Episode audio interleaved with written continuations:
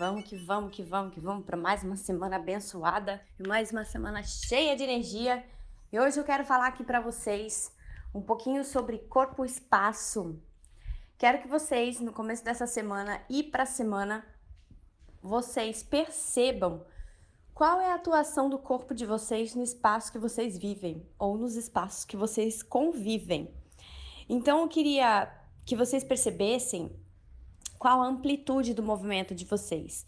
Se vocês costumam utilizar mais movimentos perto do seu corpo ou movimentos que exploram a totalidade do seu espaço ao seu redor, tá? Esse lugar a gente chama de kinesfera, tá? Laban ele traz essa, essa palavra para contar um pouquinho sobre o espaço ao redor do nosso corpo, tá?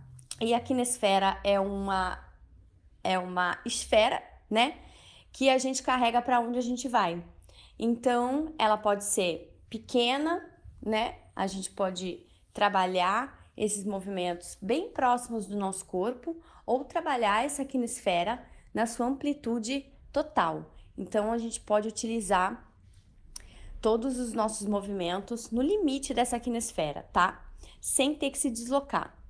Então, eu quero que hoje vocês percebam e durante essa semana quais são os movimentos que vocês utilizam em todas as tarefas diárias que vocês fazem, tá? Se vocês estão trabalhando mais na sua quinesfera ou menos na sua quinesfera é, maior, tá? Que abrange mais o espaço total, o espaço geral.